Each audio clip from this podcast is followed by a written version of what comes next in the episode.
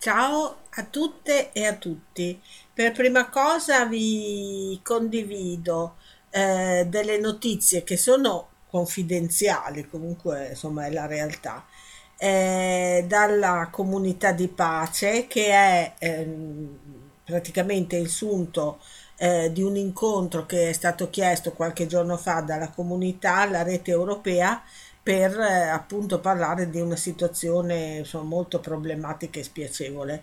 Si potrebbe intitolare I deboli sono sempre schiacciati.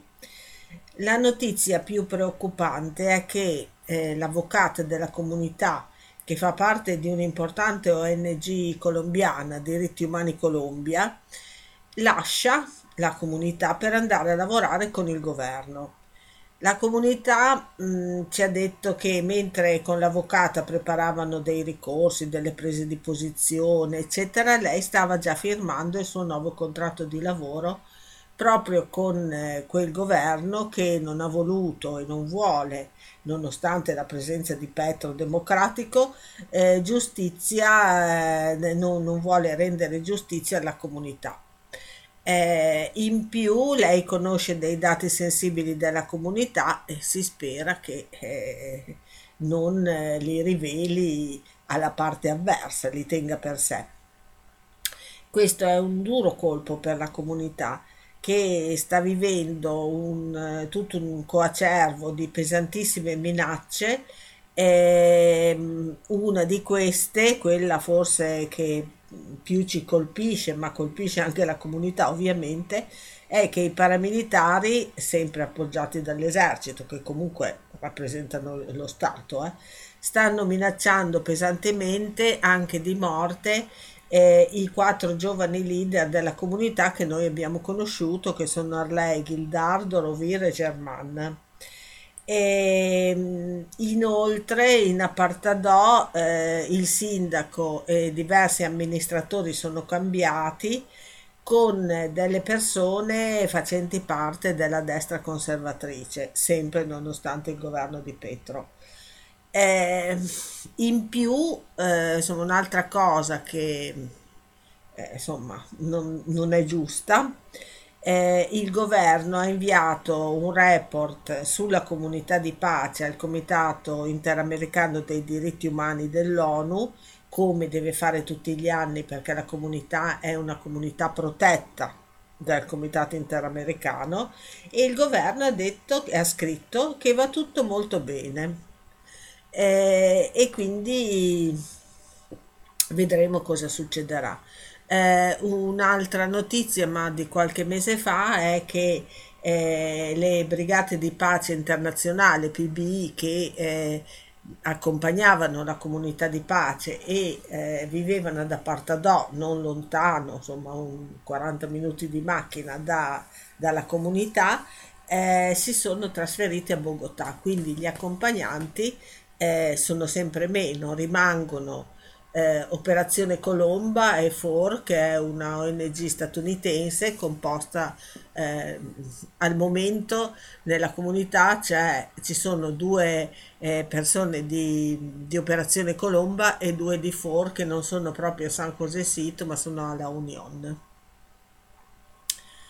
Adesso vi leggo una lettera eh, della mamma di Vittorio Rigoni, Egidia, eh, che ha scritto in occasione a suo figlio, eh, che ha scritto in occasione del, ehm, della, eh, de, insomma, del compleanno eh, di Vittorio, eh, che sarebbe stato il 5 febbraio.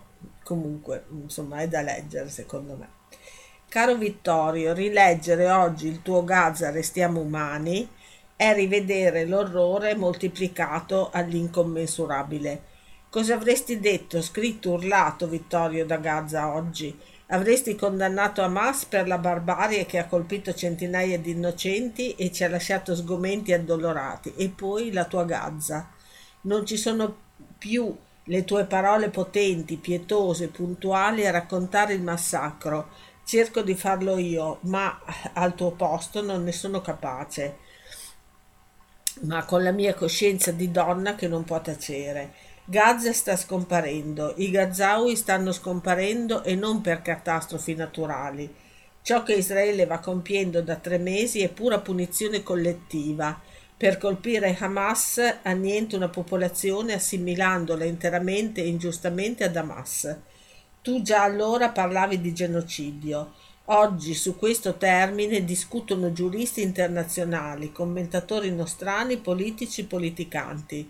Anche io parlo ora di genocidio e penso di averne tutte le ragioni, ma se questo termine è per molti così controverso, parliamo allora di ciò che è sotto gli occhi di tutti e chiamiamolo massacro. Massacro deliberato di una popolazione, Israele che uccide indiscriminatamente i civili. Quanti bambini e quante donne, quante papà e quante mamme. E se non muoiono per le bombe e i cecchini, muoiono di fame, senza cura, senza acqua. È chiaro a chiunque abbia occhi per vedere, orecchie per sentire, coscienza umana, che questo non è diritto alla difesa e se Hamas è terrorista perché ha ucciso e rapito centinaia di inermi, come vogliamo chiamare Israele che di inermi ne sta massacrando migliaia e migliaia. Durante Piombo Fuso, l'operazione militare israeliana che durò dal 17 dicembre 2008 al 18 gennaio 2009 dicesti Penso che sia il momento per l'opinione pubblica occidentale di prendersi la responsabilità di fare qualcosa affinché l'occupazione in Palestina termini, l'assedio a Gaza termini, massacri del genere non si ripetano. Sì, Ora l'opinione pubblica occidentale si sta lentamente muovendo, si muovono i tentennanti politici, ma dove erano tutti in questi anni di occupazione, di colonizzazione illegale della Cisgiordania, di continui soprusi a pacifici pastori e contadini, quando i coloni bruciavano e bruciano ulivi, campi, distruggevano e distruggono abitazioni, con i militanti israeliani a prendere le loro difese, dove erano? Dove eravamo? E Gaza, Gaza isolata, umiliata, martoriata, rinchiusa da anni in un assedio dove il suo vicino, Israele, decide chi entra, pochi, chi esce, quasi nessuno, che centellina elettricità, medicine, acqua e cibo. L'aria gelida di Burgi e el Semali, con i fondi, eh, le geografie sono stravolte Vista dall'alto, Gaza ora è irriconoscibile. Con fredda determinazione vengono spianate in poche, le poche case rimaste per impedire ai sopravvissuti di farvi ritorno. Non ci sono più scuole, luoghi di preghiera, ospedali, campi di coltivare e estremo affronto cimiteri e tombe rivoltati, corpi profanati. No, e lo ripeto ad alta voce, questo non è diritto alla difesa. Questi sono orrendi crimini contro l'umanità. Io vedo in essi l'intenzione studiata a tavolino di annientare o eliminare quanti più palestinesi possibili, ma non ci riusciranno perché, come scrivevi, essi mi esprimono il sincero convincimento che le loro radici raggiungono profondità tali da non poter essere recise da alcun bulldozer nemico. Quando parliamo di diritto a vivere con dignità, diritto alla libertà, all'istruzione, al lavoro, al rispetto, non sono forse essi diritti universali dell'uomo che reclamiamo per noi e che la Palestina, come ogni altro popolo, esige? Sono questi fondamentali che devono preludere e guidare ogni azione che si voglia condurre alla ricerca della pace. Caro Vittorio, faccio mio e grido forte quelle parole che tu pronunciasti con il cuore a pezzi il 6 gennaio 2009 fra le macerie di Gaza. Per i lutti che abbiamo vissuto, prima ancora che italiani, spagnoli, inglesi e australiani, in questo momento siamo tutti palestinesi. Se solo per un minuto al giorno lo fossimo tutti, come molti di noi siamo stati ebrei durante l'Olocausto, credo che tutto questo massacro ci verrebbe risparmiato. Restiamo umani. Ciao Vic. Bulcinago 5 febbraio 2024, giorno in cui Vittorio avrebbe, avrebbe compiuto 49 anni. Altra notizia. Contro i palestinesi di Gaza ci sono anche cannoni made in Italy e di Antonio Mazzeo preso da pagine esteri. In un'intervista al sito specializzato Israel Defense, il tenente colonnello Steven, in forza alla terza flotta della Marina Militare Israeliana, si è soffermato sulla tipologia e l'armamento delle unità navali impegnate nelle operazioni di guerra contro Gaza. Nella terza flotta ci sono attualmente 15 corvette missilistiche della classe SAR, modelli 4, 5, 5 e 6, io non so cosa siano, e le ultime arrivate.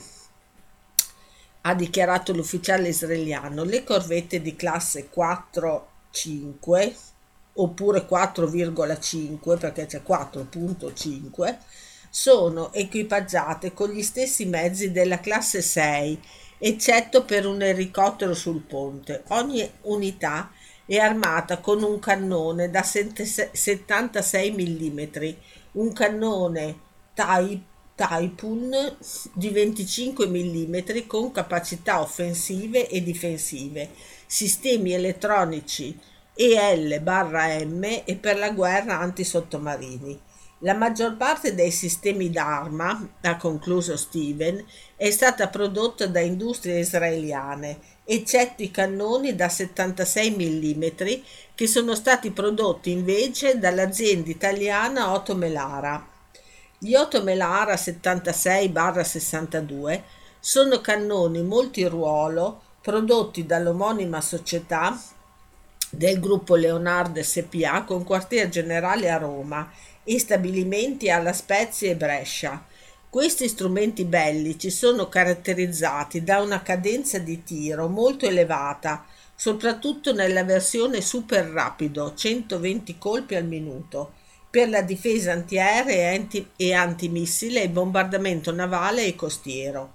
Nel corso della sua intervista a Israele Defense, il tenente colonnello Steven ha rivelato altri inquietanti particolari sulle operazioni di guerra condotte dalle autorità navali israeliane. Nei primi giorni di guerra le navi sotto il mio comando sono state impegnate in missioni difensive usando il fuoco principalmente per impedire ai terroristi di avvicinarsi alle forze armate di Israele, ha dichiarato l'ufficiale. Tuttavia, molto rapidamente le for- le, la forza navale si è spostata dalla difesa all'offesa. Noi siamo in guerra da quattro mesi adesso e già tre settimane dopo l'inizio dei, comb- dei combattimenti noi partecipavamo alla battaglia con una duplice missione, sorveglianza e fuoco. La nostra capacità di sorveglianza le nostre, scusate, capacità di sorveglianza rivestono una grande importanza perché possiamo osservare la striscia di Gaza da occidente, dal mare, ha aggiunto il tenente colonnello. Una corvetta, da una corvetta missilistica possiamo vedere qualsiasi cosa, possiamo osservare le persone così come i pattugliatori fuori dalle coste. Possiamo vedere sia il nemico che le nostre forze armate anche se ci sono pessime condizioni atmosferiche, specie adesso che siamo in inverno, la nostra sorveglianza rimane efficace perché tutti i sistemi sono funzionanti anche quando la nave ondeggia. L'ufficiale israeliano ha concluso la sua intervista spiegando che la missione primaria odierna della forza navale è quella di fornire il supporto di fuoco con una potenza che non ha precedenti nella storia della Marina Militare di Tel Aviv Solo io posso vedere da ovest gli obiettivi terroristi nella striscia di Gaza, ha dichiarato cinicamente Steven.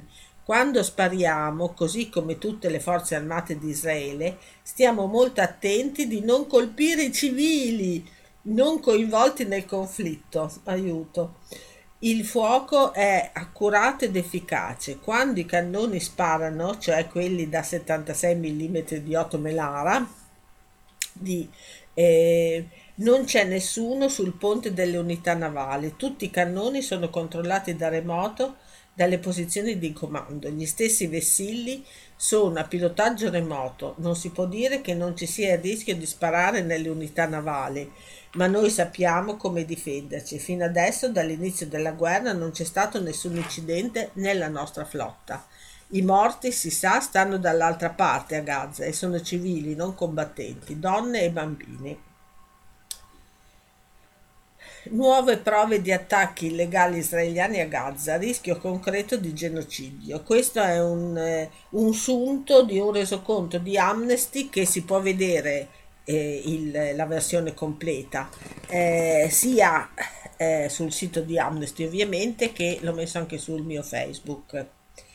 Nuove prove di attacchi illegali e mortali nella striscia di Gaza occupate, raccolti da Amnesty, mostrano come le forze israeliane continuino a ignorare il diritto internazionale umanitario, cancellando famiglie intere nella completa impunità.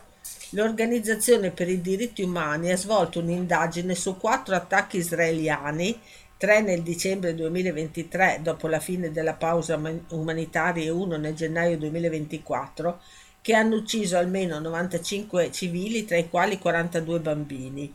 Gli attacchi hanno colpito il governatorato di Rafah all'estremità meridionale della striscia di Gaza e asseritamente la zona più sicura, dove tutte le forze israeliane stanno accelerando i preparativi per un'operazione di terra che avrà conseguenze devastanti per oltre un milione di persone stipate in un'area di 63 km quadrati a seguito di successive ondate di sfollamenti di massa. In tutti e quattro gli attacchi non è stata trovata alcuna indicazione che gli edifici colpiti potessero essere considerati legittimi obiettivi militari, militari e ciò ha sollevato preoccupazioni che si sia trattato di attacchi diretti contro civili e obiettivi civili da indagare come crimini di guerra. Anche se le forze israeliane avessero voluto colpire legittimi obiettivi militari nelle vicinanze, è evidente che quegli attacchi non abbiano fatto distinzione tra obiettivi militari e obiettivi civili. In questo caso si tratterebbe di attacchi indiscriminati, a loro volta crimini di guerra. Le prove raccolte da Amnesty hanno inoltre portato alla conclusione che l'esercito israeliano non abbia dato preavviso degli attacchi o alcun avviso efficace perlomeno alle persone residenti de- negli edifici colpiti. Intere famiglie sono state spazzate via dagli attacchi israeliani, persino dopo che avevano cercato scampo in zone definite sicure e senza che avessero ricevuto alcun preavviso. Questi attacchi seguono una, un costante schema di violazione del diritto internazionale umanitario e contraddicono le affermazioni delle autorità di Israele secondo le quali le loro forze stanno prendendo maggiori precauzioni per ridurre al minimo i danni civili. Tre di, dei quattro attacchi sono stati portati a termine di notte, quando era probabile, come poi è stato, che le persone residenti, residenti negli edifici colpiti, tra le quali intere famiglie sfollate da zone della striscia di Gaza stessero dormendo. Tra le persone uccise in questi attacchi illegali c'erano una neonata di neanche tre settimane di vita, un, me- un noto medico in pensione di 69 anni, un giornalista che aveva accolto in casa persone sfollate e una madre che divideva un letto con la figlia di 23 anni. Le dolorose testimonianze dei sopravvissuti dovrebbero ricordarci che questi crimini e queste atrocità nella striscia di Gaza rappresentano una macchia sulla coscienza collettiva del mondo. Dopo che nella sua sentenza provvisoria la Corte internazionale di giustizia ha affermato che il rischio di genocidio è concreto e imminente, le orribili descrizioni di questi quattro attacchi ribadiscono quanto sia urgente che tutti gli Stati premano per un immediato e duraturo cessate il fuoco che è il mezzo più efficace per attuare le misure cautelari ordinate dalla Corte e quanto sia importante imporre un embargo totale sulle armi dirette a tutte le parti in conflitto.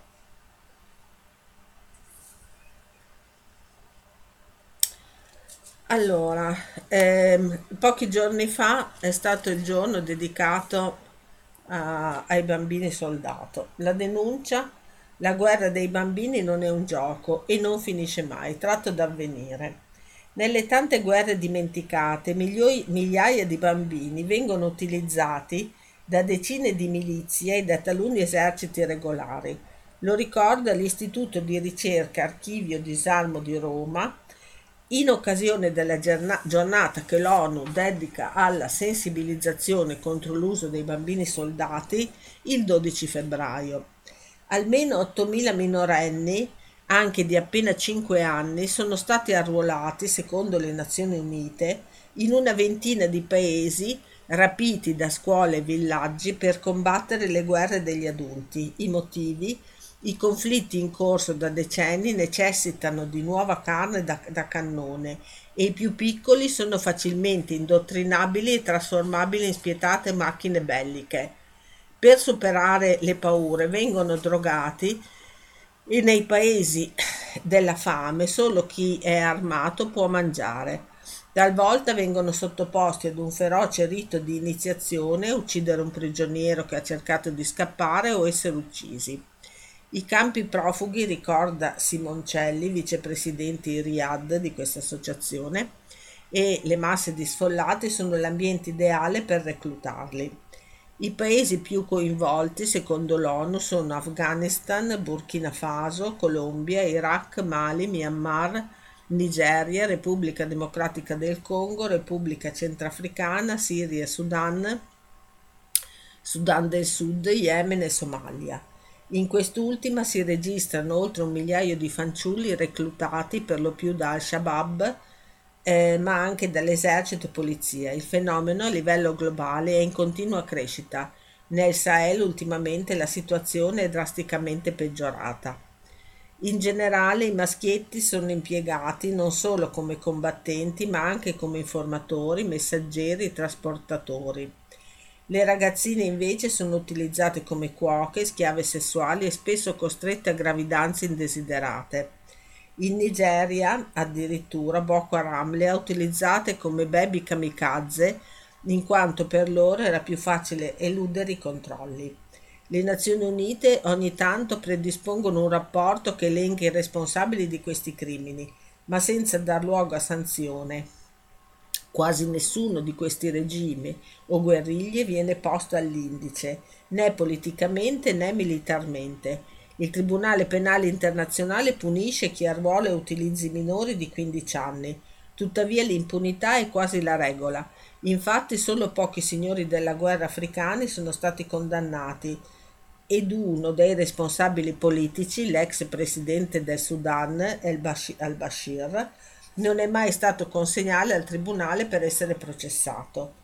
A ogni modo il lavoro delle agenzie dell'ONU ha consentito la liberazione di circa 15.000 fanciulli, ma la smobilitazione non basta per reinserirli nella vita civile. Questi ragazzi sono spesso messi ai margini della società e privati di altre opportunità, vengono nuovamente arruolati o si dedicano al banditismo. Per le ragazze la situazione è ancora peggiore. Sono vittime di uno stigma sociale per essere state stuprate e hanno grandi difficoltà a recuperare la propria vita. I fondi per il recupero degli ex combattenti, che dovrebbero essere considerati un investimento per la pace, per ricostruire società distrutte dal conflitto, in realtà sono sempre insufficienti.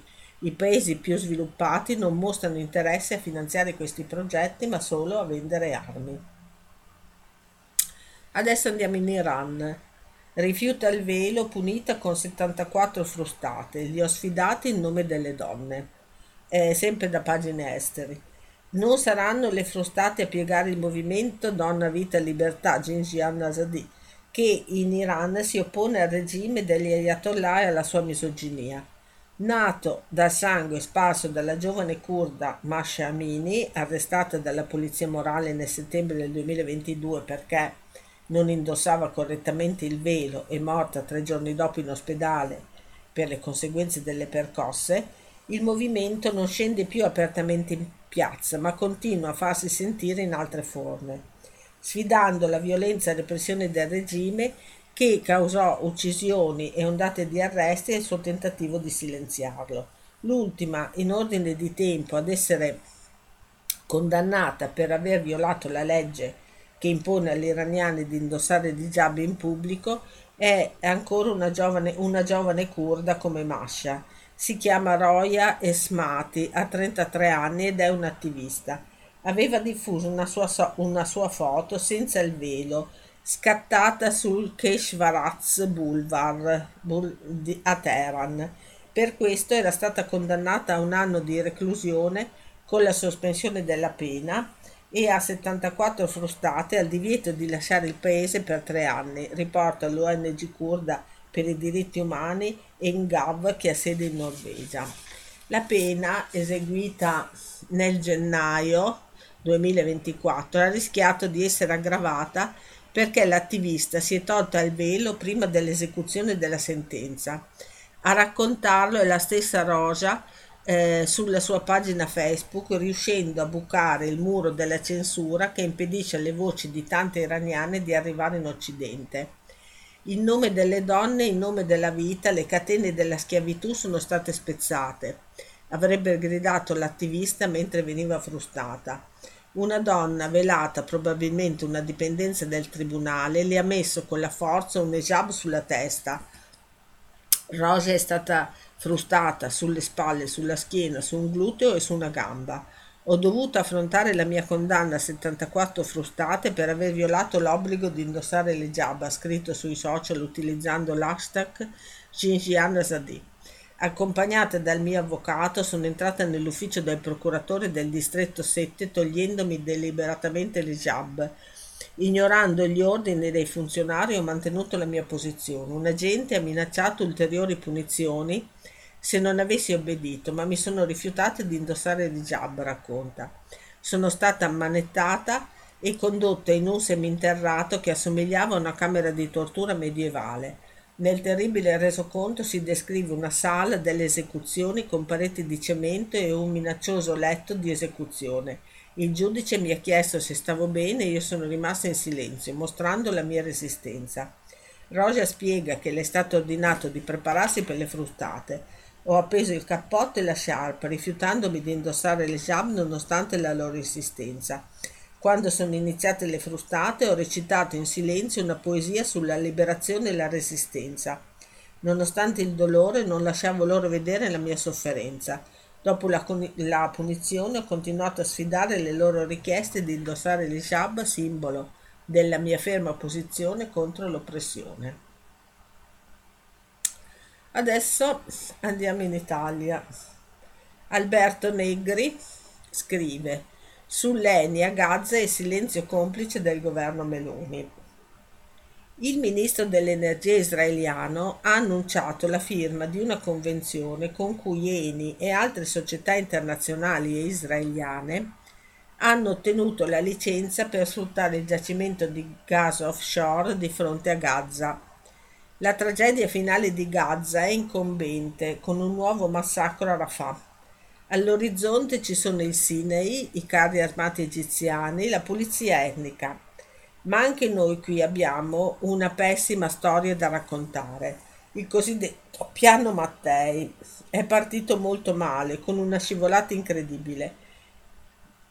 Il 29 ottobre, cioè in piena guerra, il ministro dell'energia israeliano ha annunciato la firma di una convenzione con cui Eni, Eni e altre società internazionali israeliane hanno ottenuto la licenza per sfruttare il giacimento di gas, di gas offshore di fronte a Gaza all'interno della zona marittima G al 62 boh, grado palestinese. La notizia si è avuta solo in questi giorni, dopo che alcuni gruppi palestinesi per i diritti umani hanno dato mandato allo studio legale Foley di Boston di comunicare all'ENI e altre società coinvolte una diffida dall'intraprendere attività in queste acque, evocando il rischio di complicità in crimini di guerra.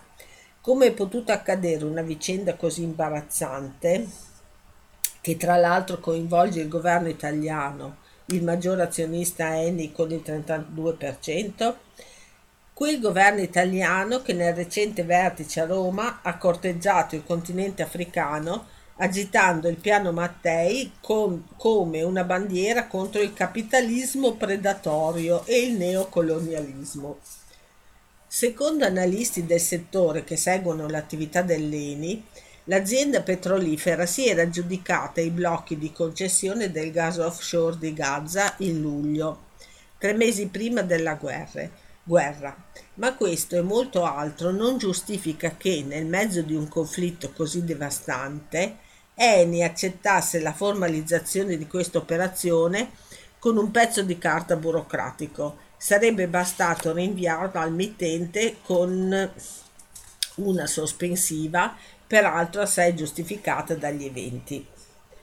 A meno che il governo israeliano, che in Italia trova sempre una sponda diplomatica ai limiti del ridicolo, se non fossimo nel mezzo di una tragedia, non abbia esercitato le solite pressioni, ma questa è solo un'interpretazione. Non sono un'ipotesi invece le, consider- la, le considerazioni in base al diritto internazionale che avrebbero dovuto indurre l'ENI e il nostro governo a un atteggiamento più accorto. Ecco perché bisognava essere prudenti. Lo Stato di Palestina ha aderito alla Convenzione dell'ONU sul diritto del mare e nel 2019, in linea con la Convenzione, proietta la sua porzione di mare per 20 miglia dalla costa. Il governo israeliano ha replicato che solo gli stati sovrani hanno il diritto alle zone marittime compresi i mari territoriali e le zone economiche esclusive, nonché di dichiarare i confini marittimi. Non essendo dunque quello palestinese uno Stato riconosciuto da Israele, non ha, secondo Tel Aviv, il diritto legale sulle zone marittime. Quindi Israele fa quello che gli pare. Ma lo stesso Israele, pur non avendo relazioni diplomatiche con il Libano nell'ottobre 2022, ha firmato con la mediazione degli Stati Uniti la demarcazione delle acque di confine con Beirut, ponendo fine a una disputa sullo sfruttamento delle riserve offshore di gas. La realtà è che il governo israeliano non ha nessuna intenzione di osservare il diritto internazionale e di dare un riconoscimento statuale ai palestinesi, come del resto abbiamo constatato ora negli ultimi decenni. Israele, in quanto Stato occupante, inoltre, non ha il diritto di utilizzare le risorse naturali delle terre occupate per un proprio vantaggio economico, ma ha sempre perseguito una logica coloniale di rapina. Prendiamo il caso del giacimento di petrolio più ingente, quello di Meged, Megiddo, scoperto negli anni 80 e sfruttato dal 2010. Il giacimento è a ridosso del confine tra Israele e Cisgiordania e l'autorità palestinese so- sostiene che circa l'80% si trovi nel sottosuolo dei suoi territori. Le proposte di sfruttamento congiunto avanzate in passato, anche da esponenti del governo israeliano, non hanno mai trovato applicazione e attualmente lo Stato ebraico utilizza il giacimento senza il coinvolgimento dell'ANP. Per quanto riguarda il gas, Israele sfrutta i giacimenti offshore Leviathan e Tamar, il cui gas in parte è estratto nell'ambito di un programma con Cipro e la Grecia. Nel 2020 Tel Aviv è così diventata un esportatore di gas, ma di lasciare ai palestinesi la loro quota legittima di gas non se ne parla neppure. Nel 1999 l'ANP concesse una licenza alla British Gas che l'anno successivo scoprì un grosso giacimento all'arco delle coste di Gaza, noto come Gaza Marine. Se sfruttato adeguatamente, il giacimento, stimato 30 miliardi di metri cubi di gas, potrebbe col- coprire l'intero fabbisogno palestinese e consentirebbe anche esportazione. Ma i palestinesi non possono estrarre il gas di Gaza Marine nel, di Gaza Marine. Nel 2007, in seguito all'ascesa del, al potere di Hamas, Israele ha dichiarato un blocco navale intorno alla striscia, impedendo così anche l'accesso al giacimento. E adesso la, l'annuncio con cui Eni e altre società eh, sfrutter, sfrutteranno il gas di Gaza. Alla faccia della lotta del governo italiano al capitalismo predatorio, la verità è che dovremmo riconoscere lo Stato palestinese subito, invece di blaterare formule vuote di essere complici di questo massacro. Adesso andiamo in Chiapas. I residenti di Ocosingo denunciano un attacco armato da pa- parte dei eh, membri dell'Orcao, dove si trovano in queste comunità di Ocosingo le basi delle ZLN. San Cristobal de las Casas, presunti membri dell'organizzazione regionale dei coltivatori di caffè di Ocosingo, um, Orcao, che sono ehm, quelli mm, contro le ZLN, diciamo così. Domenica notte hanno attaccato a colpi di arma, de- arma da fuoco le basi di appoggio dell'esercito zapatista di liberazione nazionale e ZLN che vivono nella regione autonoma di Moisés Gandhi, situate nella zona ufficiale di Ocosingo. Hanno aggiunto che l'attacco con armi di grosso calibro è stato avviato da membri dell'Orcao che vivono nella località chiamata Sette di Febbraio. Scusate, situata vicino ai villaggi zapatisti. Stanno attaccando molto duramente quelli di Moisés Gandhi. Gli spari sono forti, ha commentato un residente che ha chiesto l'anonimato, il quale ha riferito che gli spari hanno cominciato a sentirsi intorno alle 20 de- di domenica. L'informatore ha affermato che gli abitanti della zona, compresi quelli della cittadina di Cuxulia, che non appartengono a nessuno dei due gruppi, hanno chiesto la presenza dell'esercito messicano e della Guardia Nazionale per controllare la situazione. Ha precisato che fino alle 23 non ci sono state segnalazioni di feriti.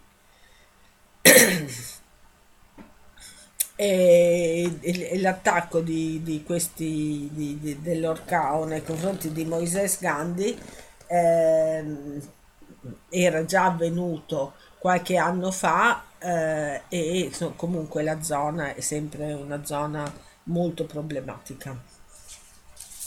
Alexei Navalny, principale oppositore del presidente russo Vladimir Putin, è morto oggi, che sarebbe ieri, all'età di 47 anni, lo riferisce un comunicato del Servizio Penitenziario Federale russo rilanciato dalle agenzie di stampa di Mosca.